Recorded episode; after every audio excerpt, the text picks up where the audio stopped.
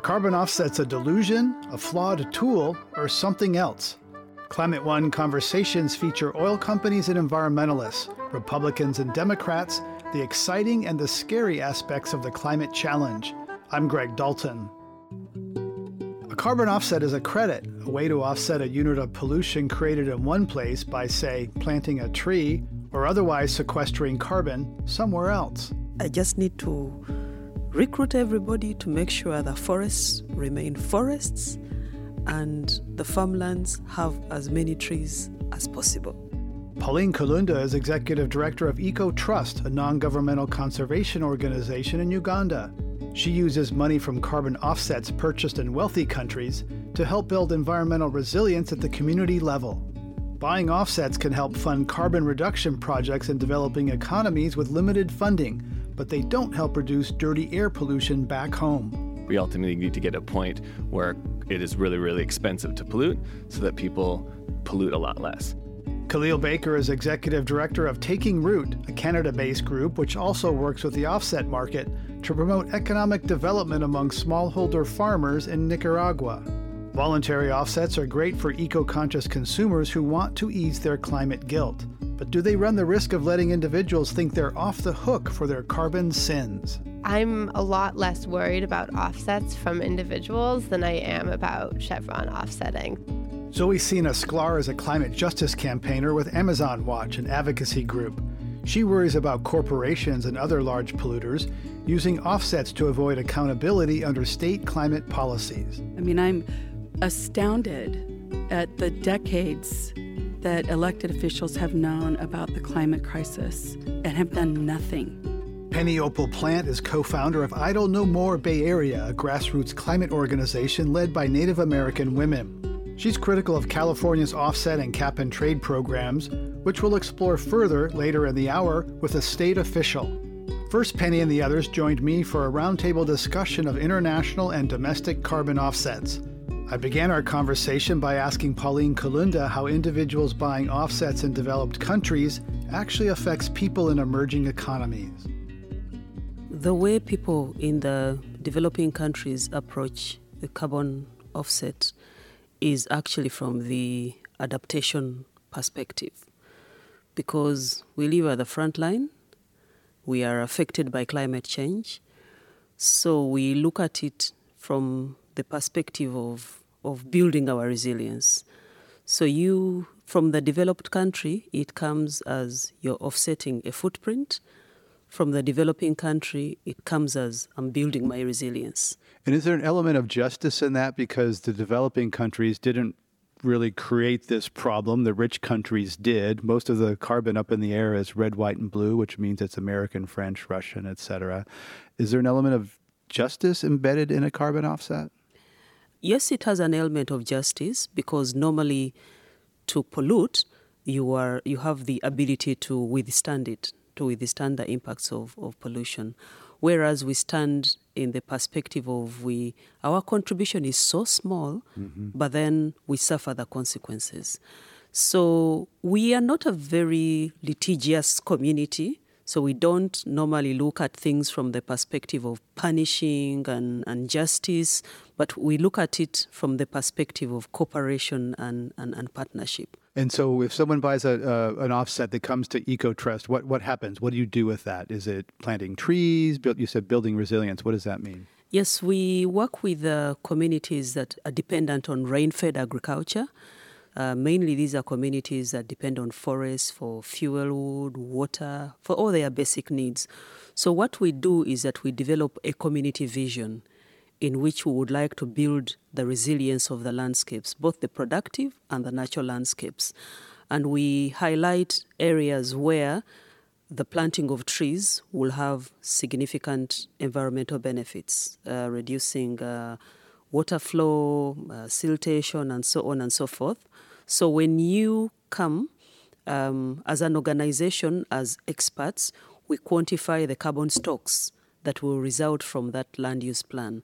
So when you come to EcoTrust, you're buying just the carbon stocks, but the package has so many other things in it. Kahlil Baker, what happens in, with taking uh, root in Nicaragua? Something similar in terms of you know uh, enhancing forests with money that wouldn't otherwise be there and helping those communities. Yes, as like Pauline was saying, it starts from helping a community achieve some of the some of the ambitions that were in place and bringing a financing mechanism that allows them to make some long-term investments within resilience into agroforestry systems and land use activities. They're going to help um, both reduce carbon in the atmosphere, but at the same time allow the community to make long-term investments that they otherwise couldn't have made. Right.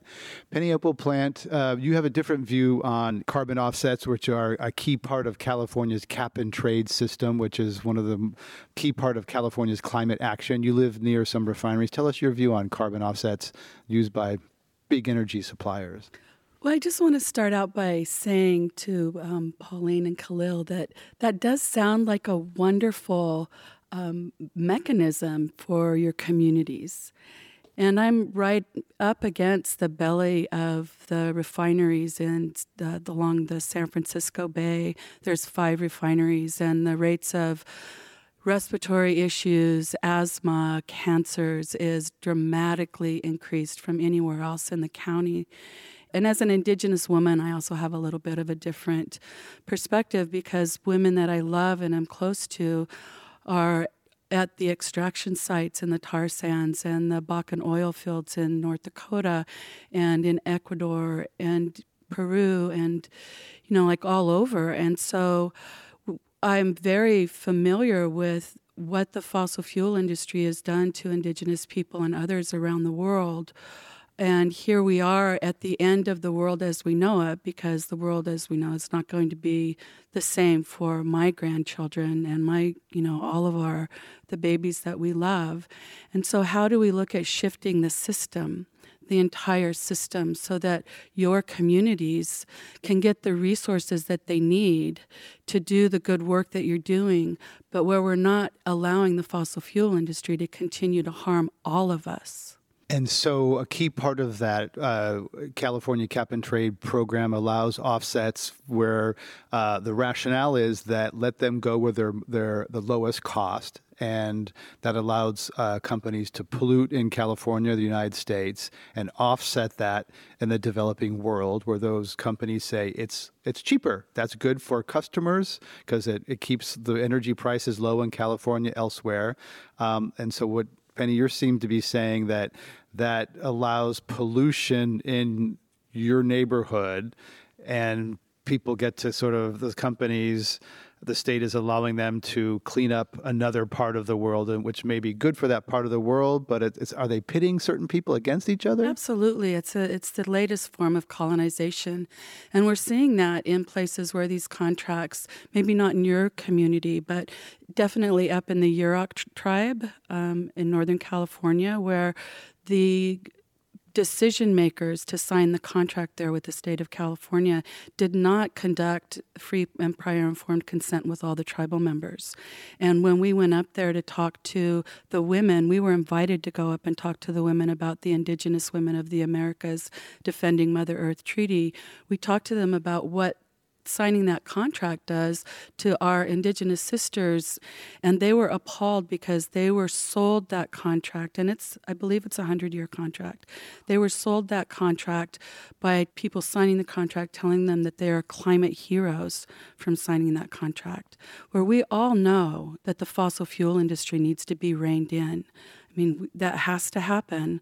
Otherwise we're not going to make it. I mean, scientists are talking about extinction. And so I, I don't think just about my communities. I really do think what what part of that sacred system of life is being destroyed because of humans' impact on this system? Like, how do we look at the system that created these problems from a more elevated perspective and say, what caused these problems? Well, the system of economics that we have now caused these problems. Pauline Kalunda, can you see carbon offsets as a new form of colonialism where the developed countries are kind of using money to exert some control you know they're now mainstream and there's lots of even large environmental organizations that are Mm. that are supporting them so people see opportunity powerful interests can come in and Exactly. and, and because when these them. things were being designed, when these syst- because the offset market has been around, the voluntary market has been around for a very long time before the IPCC came about, before the Kyoto Protocol came about. In what they call the voluntary market, people were offsetting. Companies were offsetting, organizations were offsetting. And they used to have what is called the mitigation hierarchy, whereby you start with the planning, where the, the, they are, you agree on the critical issues that cannot be offset because they cannot be tampered with. And you start with avoidance, and then followed by restoration, and whatever cannot be avoided and cannot be restored is what you offset. And they, there are some terminologies like like for like, but then when it comes to whoever you referred to as a colonialist comes in to take advantage, then they take only the end that meets their objective, that fits into their their narrative, so to speak. Kahlil Baker, do you use personal carbon offsets when you fly around? Do you buy offsets to say your your plane ride here from Nicaragua? Yeah, I mean, I do, but maybe I can take a step back for a second and, and focus on why we created this system, right? Ultimately, we have to bring carbon out of the air um, because carbon isn't inherently immoral or bad. We all exhale carbon dioxide. And so, the because it's not inherently immoral, we can't say it is illegal to emit CO2 because we exhale, right? if we can't say it is illegal, then we also we ultimately have to discourage people from from polluting so much. And the idea is we got to put a price on it, right? We have to internalize that externality. So the price of pollution is factored in when people make decisions. So the first part is putting a cost on pollution. And so a carbon offset is, hey, we're acknowledging there's a price. Ideally, this would be done at the global level, and the price would be really, really, really high. That really polluting activities like fossil fuels isn't something that could be done. And so we want to discourage that behavior as a first step right? And once that is done, well, then what do we do with that money? We could invest it in education and a whole bunch of other social goods, but we could also invest it in activities that help fund the removal of carbon from the air. So I really see it from from that perspective. So, if people want to buy a carbon offset, um, how should they think about them and, and be helpful? Because it's a very confusing world to try to buy offsets. The way I think about it is if you are going to buy organic food or free range eggs, how do you know that the food that you're buying is really organic or that those chickens really w- were free range? And so ultimately it's going to come down to trust, right? And so you can develop trust in many different ways. Um, ideally, you you know know your farmer or know your know the activity that you're helping to support, the carbon offsetting activity that you're supporting. Um, and if you don't have that opportunity, then we rely on things like standards or the reputation of the people doing it, the people behind the project. So in the carbon industry, like in the organic industry, there's certified organic. There's cert- different carbon certifications, um, and like all certifications, they're imperfect, right? So uh, an exotic timber plantation of an invasive species where people are displaced might be a really effective pump at sequestering carbon. You might be able to get that certified, saying, "Look, we were really effective at removing carbon," but that misses the point. I'd like to ask Zoe Sina Sklar, carbon offsets. I don't think you use them when you go home to Oregon. You take the train. You know, should people avoid carbon offsets, or should they be try to be smart when they buy them? What's your view on them? So often when we talk about climate change, we make it about the individual. We make it mm. about the choices of whether each of us is going to drive a car or fly or buy organic. And there certainly is a broad problem with consumption in the world. And if you look at the drivers of climate change, if you look at the people, and there are people with names and addresses who are allowing this crisis to continue, it's fossil fuel CEOs, it's huge cattle trading, commodity traders in the Brazilian Amazon going deep into the rainforest. And those actors really need to be held accountable. And so often, the way offsets work is it's a transferring of costs. And so it's meaning that people still can't breathe clean air. It's meaning that we're having climate disasters where people are losing their homes and losing, their livelihoods. And it's meaning that indigenous communities who've been the best stewards of the land for millennia are sometimes getting displaced. And I totally trust that the my fellow panelists here have really good programs that are working to to avoid those tensions. Um, but there is a history of Indigenous peoples um, being told, sign this contract, receive money, and they're already protecting their lands. Um, indigenous peoples are less than 5% of the world's population, but they are stewards for 80% of the world's biodiversity. They're incredible protectors and in their cosmovisions, it's not necessarily about money. Um, and I do think there's a need to be, I know there's a need to be transferring resources from the global north, from those of us who are responsible to the global south. And I think that that needs to be happening in a more systemic way, not about you or me buying an offset, and certainly not about a big oil company that's making it hard for people to breathe in Richmond, California, buying an offset in the Amazon. Just breathe, just breathe, just breathe. You're listening to a Climate One conversation about carbon offsets. Later, we'll hear more about California's offsets from an official with the state's air board. First, more from our roundtable about the challenges of paying for the privilege to pollute. What do I need to do to incentivize these people to leave the forest as a forest? To make the integration of trees on farm a profitable venture. That's up next when Climate One continues.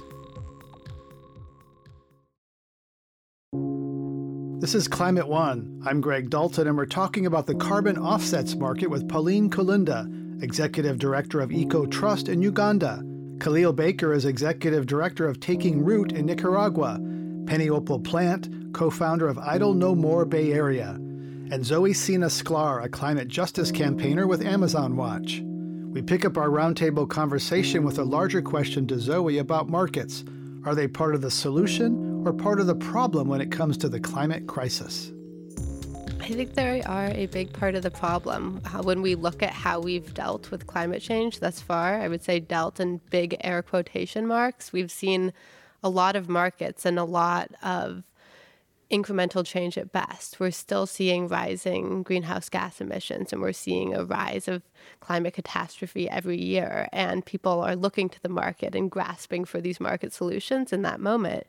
And I would say that that's we've tried that and it has not been working. Um, and we have this really, really short window to take real action. And often when you see policies that could step up to the crisis, like the Green New Deal, people say, but it's going to cost too much. We can't afford it. And I would say that the cost of an action or delaying action is so much greater. And when we have billionaires who have those resources and people who don't have enough to meet their basic needs, there's a need for that money to move. And if we don't see that movement and redistribution of money, I don't think we will be able to face the enormity of this crisis. There's some billionaires coming forward, Ray Dalio and others, saying tax us more, right? Uh, some of them, not all of them, but some people are are coming forward saying, yeah, I should be. Uh, Kahlil Baker, you know, you, your organization feeds into carbon markets. Markets are fast, they're powerful. Um, can they be part of the solution?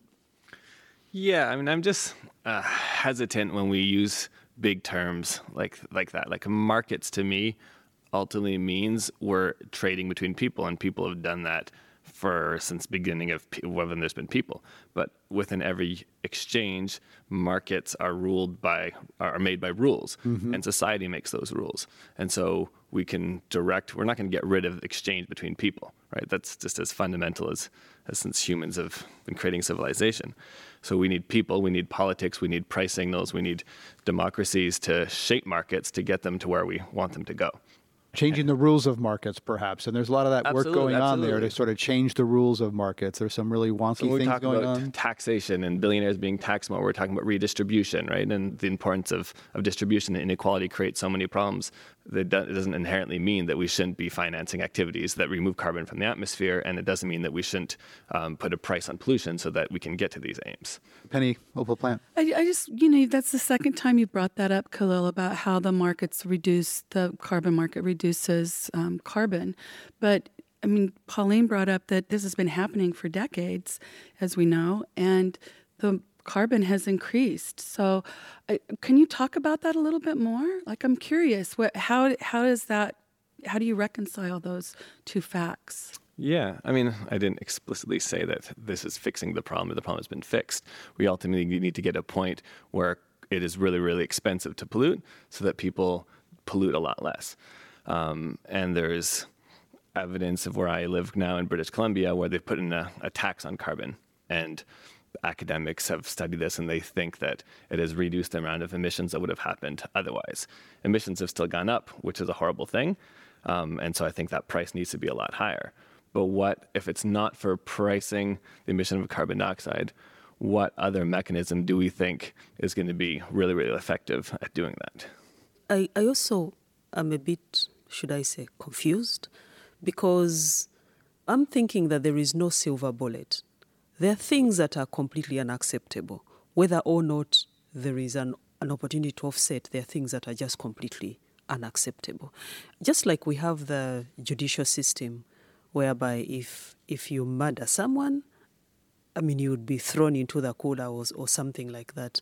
So you can't say that because there is a way to punish evildoers, then then evil is on the rise. There, there's there's got to be everything, but also the offsetting system that we work in, for example, is purely voluntary, where people sit down and determine their footprint and try all means to be able to, to reduce the footprint. But whatever else they cannot do without, they offset. So you can't say that simply because other people are taking that as an opportunity to whitewash themselves, therefore, the opportunity for others to have zero impact should also be taken away.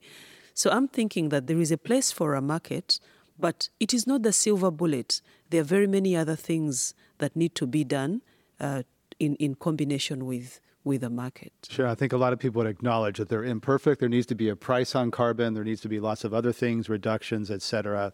I'm wondering, uh, Zoe, if offsets create a moral hazard, sort of the illusion that, oh, okay, I, I can throw some money and, you know, because I interview a lot of climate evangelists who dedicate their lives to climate and they fly all over the place. And that's their number one carbon sin, and they acknowledge it and they somehow justify it as, well, I'm doing more good, my net balance is positive, but they're on airplanes all over the place, which we all know is a, the most dangerous, you know, harmful thing we can do. It harms the environment at a vulnerable elevation.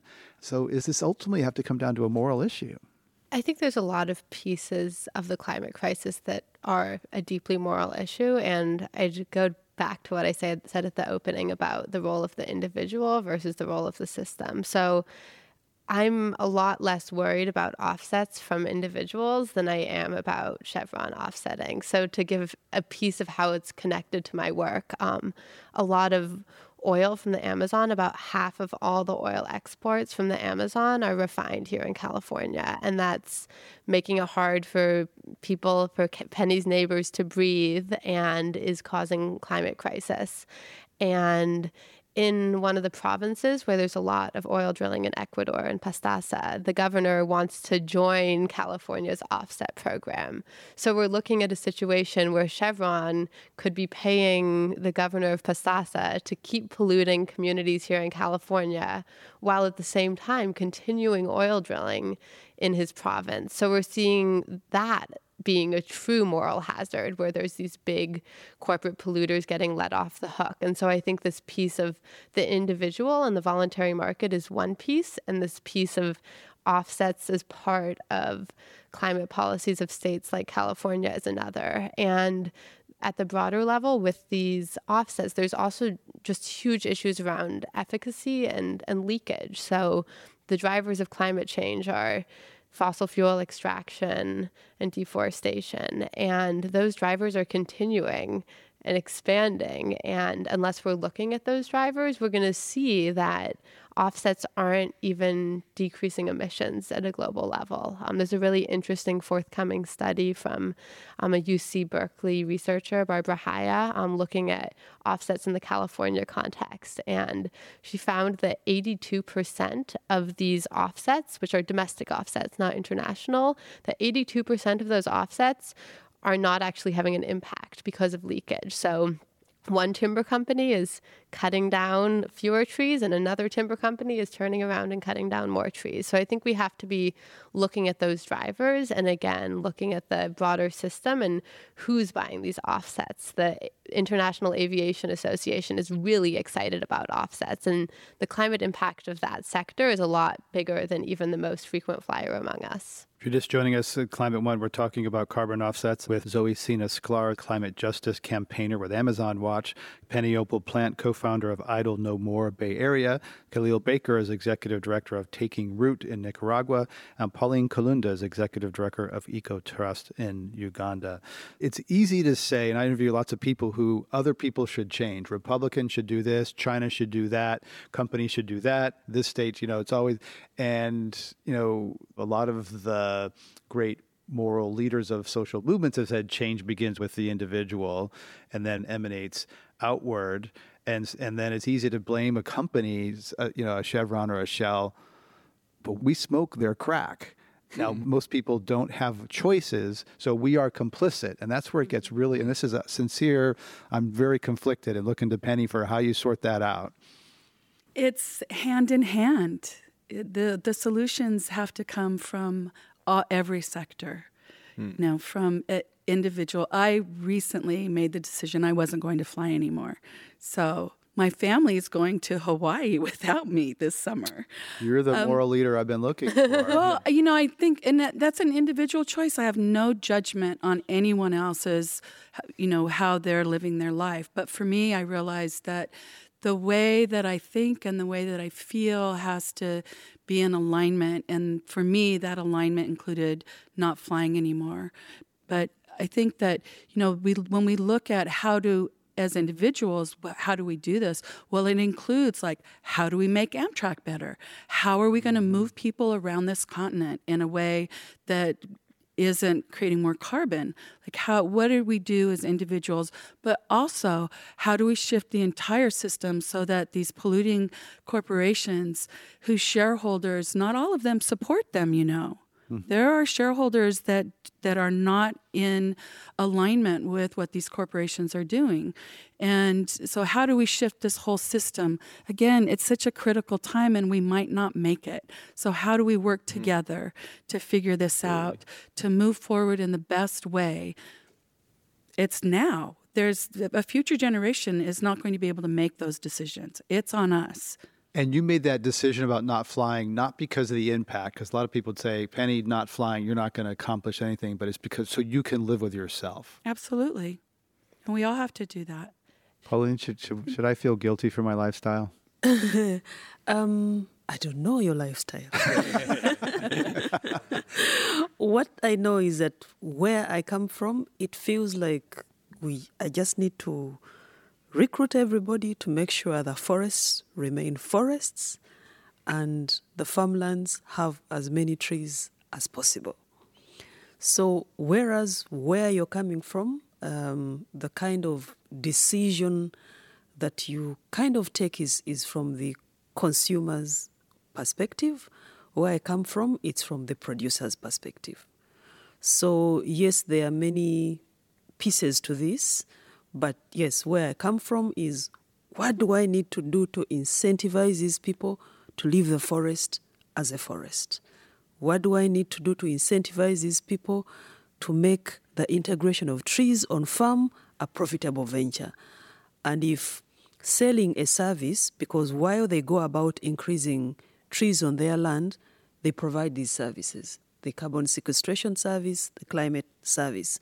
So if commoditizing that service adds on that income stream that makes an agroforestry system a profitable venture, that makes it, it to break even, then that's what I do. That's, that's the contribution I make. So, as we wrap up here, I want to get to bridging the individual and the systemic, because we know individual action isn't enough, and yet we have a hard time acting at a systemic level if, we, are not in a, in a position of, of power. So, how can you know penny let's you know how can an individual affect a system? Because systems are big and they don't have simple buttons we can just push. and they haven't been successful at keeping us safe. You know i mean i'm astounded at the decades that elected officials have known about the climate crisis and have done nothing including the united nations. So you know i just it hurts. It's painful. And because we know that they're locked into a system that isn't working, I encourage and invite every human being in the entire world to rise up with others who are rising up. Because I think it's going to take about a billion of us rising up together at the same time around the world, continuously on, on specific days, for the to force policymakers to do the to make the difficult decisions that need to be made right now. You know, if there are millions of us in the streets stopping commerce, stopping travel, stopping the wealthiest people's rivers of income, then things will change.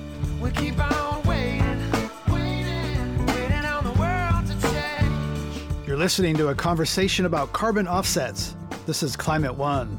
Coming up, we'll hear different perspectives on the offset credit program in California which is a growing part of the state's efforts to reduce carbon emissions. We learned from the mistakes in the international programs and decided that we didn't want to replicate many of those features into our own program. We're allowing businesses in California like Chevron and Phillips and other large emitters to continue to emit because they're buying these credits, many of which don't actually represent real emissions reductions. That's up next when Climate One continues.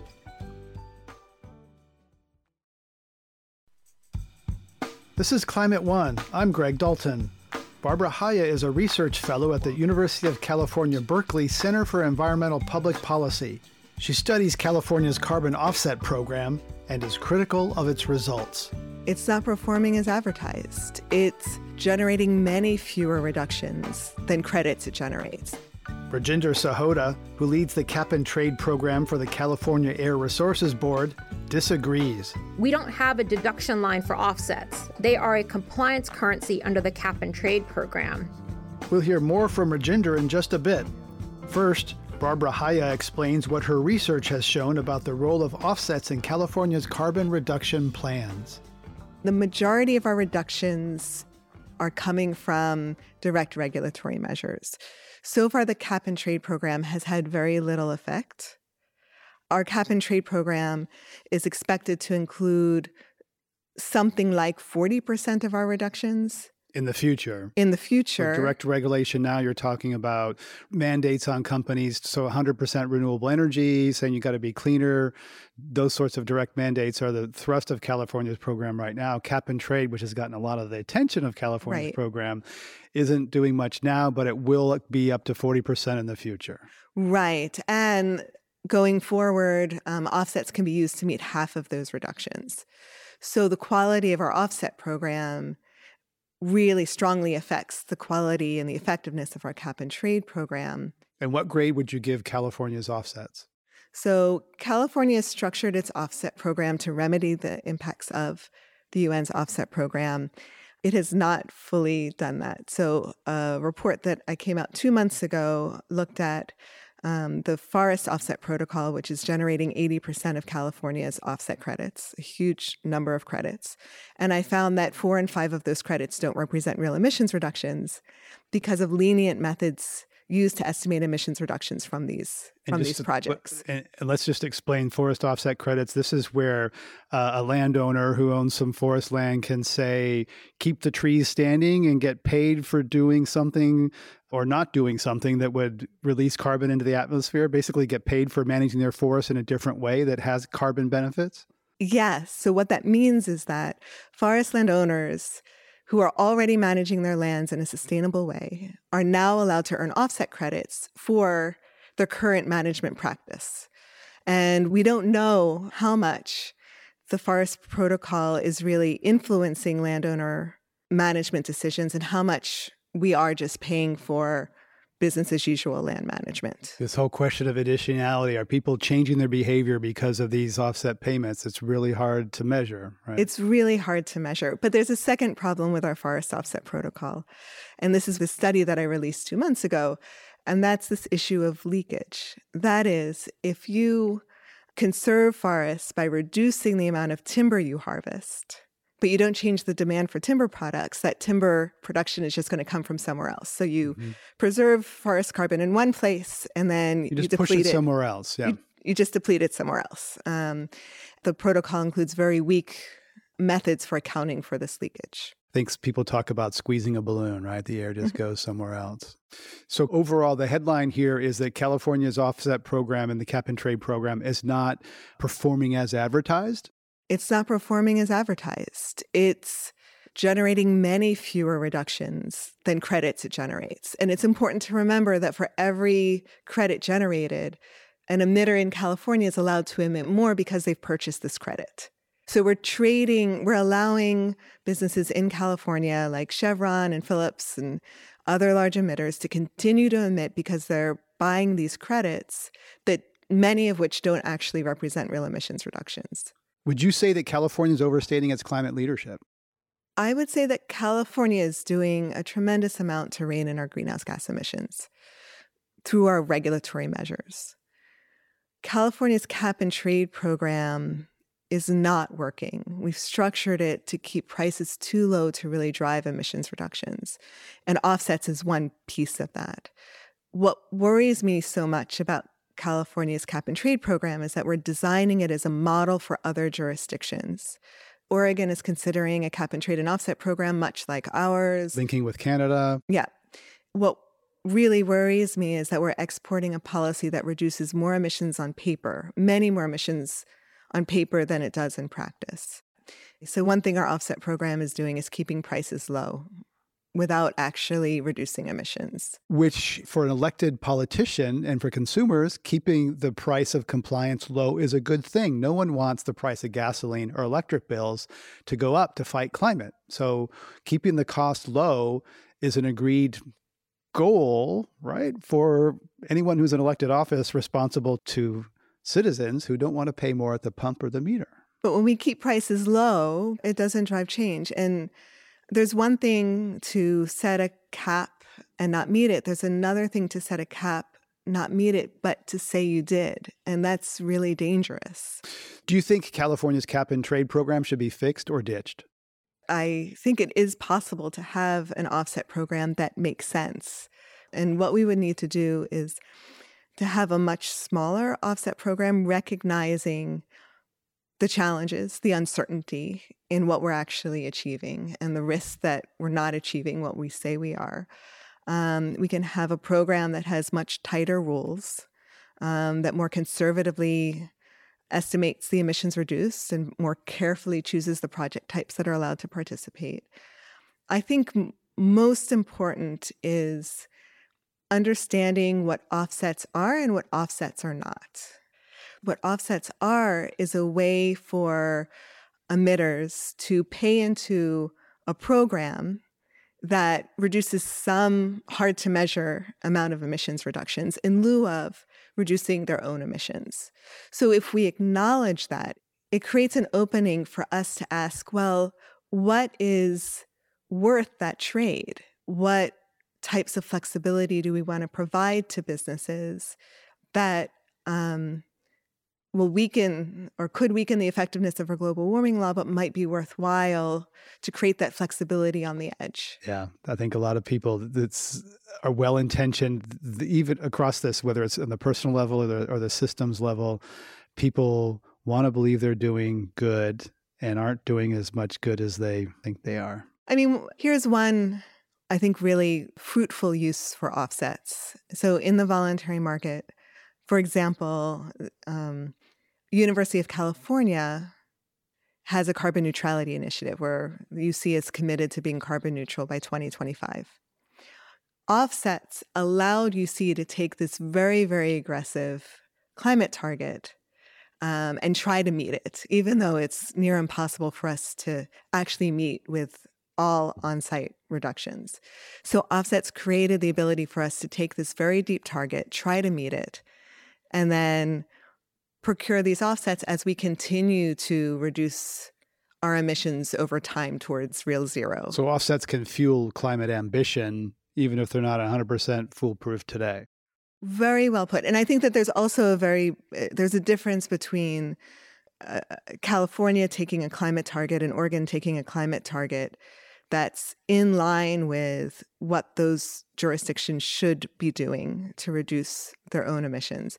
And a carbon neutrality initiative goal, which is very ambitious and voluntary. So I think offsets can really play a role in allowing for these targets to be taken and then providing that flexibility to meet them. Barbara Haya, a research fellow at the University of California, Berkeley Center for Environmental Public Policy on California's carbon offset program. You're listening to Climate One. Rajinder Sahota heads up the cap and trade program for the California Air Resources Board. I asked her to respond to critics like Barbara Haya, who claim that the offset program is not working as advertised. So, the original offsets were part of the international community under the Kyoto Protocol, and they were under the Clean Development Mechanism. And yes, there were issues that played out in the 90s and early 2000s. In California, we didn't actually start to design our cap and trade program until 2009. And by that time, enough stories had come out about the international offsets to where we realized that we wanted a different model, which actually is more robust, has um, a more objective way to quantify and identify offsets, and includes a rigorous third party verification component. Now, that hasn't stopped people from trying to equate some of the bad stories that came out with the international offsets with ours, but the design of our program is very, very different and it's much more robust than what was in the international community. Um, in fact, our program has actually been litigated because it was signaled by some um, environmental groups early on that our offsets were just as flawed as the international offsets. But in the litigation and the lawsuit, ARB, the state of California, was able to demonstrate that our program was sufficiently different, sufficiently robust, that we met the requirements of AB 32, the statute that calls for the climate programs and sets the climate targets, and that um, implementing the program in the way that we had designed the program would meet the objectives of having real, quantifiable, verifiable, and permanent offsets in our system. A lot of the California offsets are focused on forests. As I understand it, to be eligible for an offset, a f- forest owner has to have a forest that aver- that sequesters more than the average amount of carbon. So, by definition, you know half of the forests average uh, hold more than the average amount of carbon. So that raises the question whether people, forest owners, can get paid for doing nothing or doing what they're already doing. Are there safeguards to ensure that people, forest owners can't just get paid for doing nothing? No, and um, if if I'm understanding your question correctly, you may be picking up on some of the speaking points where um, a research fellow at Berkeley has actually uh, taken aim at our offset program and especially the forest program. And right. um, we what we do is we look at the growth in a forest that is owned by an individual, we try to understand if that growth is more than what should be available in that forest under existing regulations and under um, existing natural growth patterns. So it's not an average, it's better than what is there in the absence of an offset program. And we only credit above that amount. And each year that forest grows, and each year you get an incremental more amount of credits in the system. I think the the concern that she is raising is is that she doesn't believe that any growth that exists on day one in a forest should be creditable. But people have been taking action um, to do better than what is required by regulation and what would be the natural growth cycle in the region. And they should be rewarded for that. And AB 32 explicitly calls for us to reward early action and doing better than laws and regulations and business as usual is defined as being additional and has been litigated in the lawsuit. Okay, yeah, that's Barbara Haya, who we spoke to earlier in this uh, uh podcast and radio show. California, good headlines this week. California ahead of its goals to reduce carbon emissions by 2020 to the levels of, of uh, 1990. So California's ahead of its uh, overall ambition to reduce carbon emissions. Is it true that in the next decade that cap and trade and carbon offsets will play a bigger role than they have so far? Because a lot of the gains so far have been because of uh, clean electricity from renewable sources. California moving ahead very strongly there. Will offsets and uh, uh, forests be more important in the next decade than they were in the last decade? So, when we adopted the 2017 scoping plan, what we're looking at is a reduction of about 40% from 2020 to 2030. The rate of decline doubles in terms of how many reductions we have to get the next decade compared to this decade. So it is a much steeper decline to that target. Um, the cap and trade program is one of the policies that we identified, along with the renewable electricity standards, the low carbon fuel standard, advanced clean cars, and several other standards here at the at the state of California to help achieve that 2030 target. The cap and trade program is um, required to deliver about 35% of the reductions necessary over the next decade. The, the program itself includes offsets, but that offsets are not in any way counted towards our target in 2030. And I can explain that a little bit more. When we put out the inventory that you saw this week, what you saw was the actual emissions from the tailpipes, the actual emissions from the smokestacks in the state of California, and the emissions associated with imported power that was consumed in California. We don't have a deduction line for offsets. There is no, the, the offsets don't play a, a, a specific line item in reducing emissions towards our target. They are a compliance currency under the cap and trade program. And so I, have always been a little confused or a little frustrated that, again, I know Ms. Haya is one of the people that believes this or or states this, is that offsets will somehow um, count towards our inventory and tracking progress towards the AB 32 and SB 32 targets. That's factually incorrect. Um, anyone can look at the inventory on our page and see that we never count offsets as any kind of deduction. We always count the actual emissions into the atmosphere that are that are occurring in California and associated with imported power. Okay. One of the critiques of, of cap and trade, which is associated with offsets, is that the price is too low to drive change. What do you say to critics of cap and trade who say the price is too low? I, I think what you see is when you have an economy wide program like cap and trade, we already know that companies are factoring into their long term investments for um, updating their facilities and making business decisions to count for the price of carbon. And so it's never been clear to me what evidence has been put forth out there that the prices are too low to actually get people that are regulated to consider carbon on their books when they're thinking about long term financial um, assets and liabilities on their books, because that's not what we're hearing and that's not what we're seeing. So I would disagree that the prices are too low.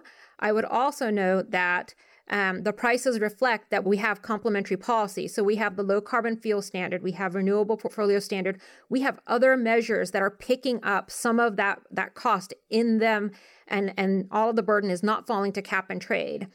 So, for example, that you know, I've interviewed several oil companies who they say they have a shadow price of seventy to eighty dollars, much higher than California's, and you would say that's okay because California has other tools. That price is just one of the tools driving emissions. You're that's not, correct. That, I mean, when they say okay. they have a shadow price of 70 $80, the question is, was that shadow price what they think their carbon liability is because of cap and trade, or does it also include the low carbon fuel standard, which requires that if they are not meeting the benchmark in that in any given year, they're paying upwards of $200 in another program at ARB to reduce their carbon intensity?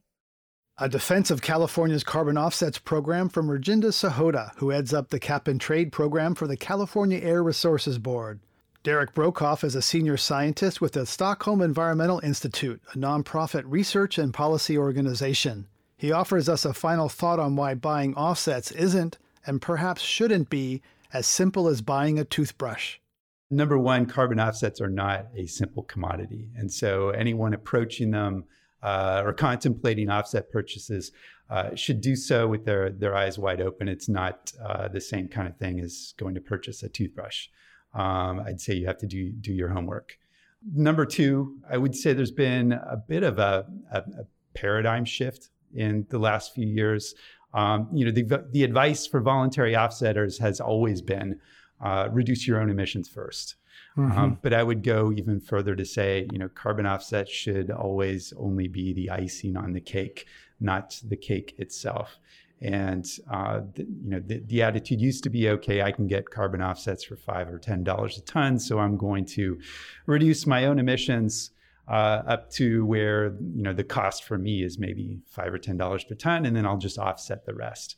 And I think we've reached a point where that kind of approach, although it sounds cost effective uh, in the short run, is not workable in the long run. Uh, you look at kind of the big picture and where we need to be in terms of global emissions in 10, 20, 30 years. Uh, you know, we as a society, all sectors of the economy need to start making really significant uh, investments in reducing emissions. and uh, the, the, the costs uh, of doing so is going to be well above what carbon offsets are going for right now. Um, so, general recommendation is reduce as much as you can feasibly do, uh, and then turn to offsets as a kind of additional, even charitable contribution that you can make towards both helping the climate uh, and making the world a better place.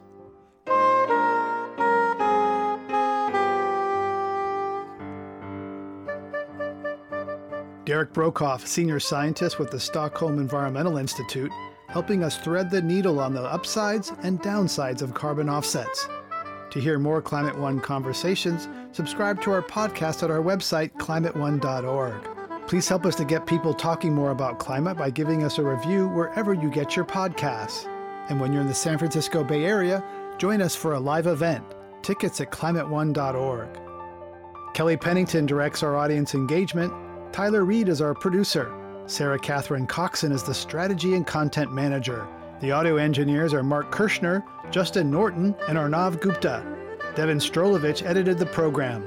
Dr. Gloria Duffy is the CEO of the Commonwealth Club of California, where our program originates. I'm Greg Dalton.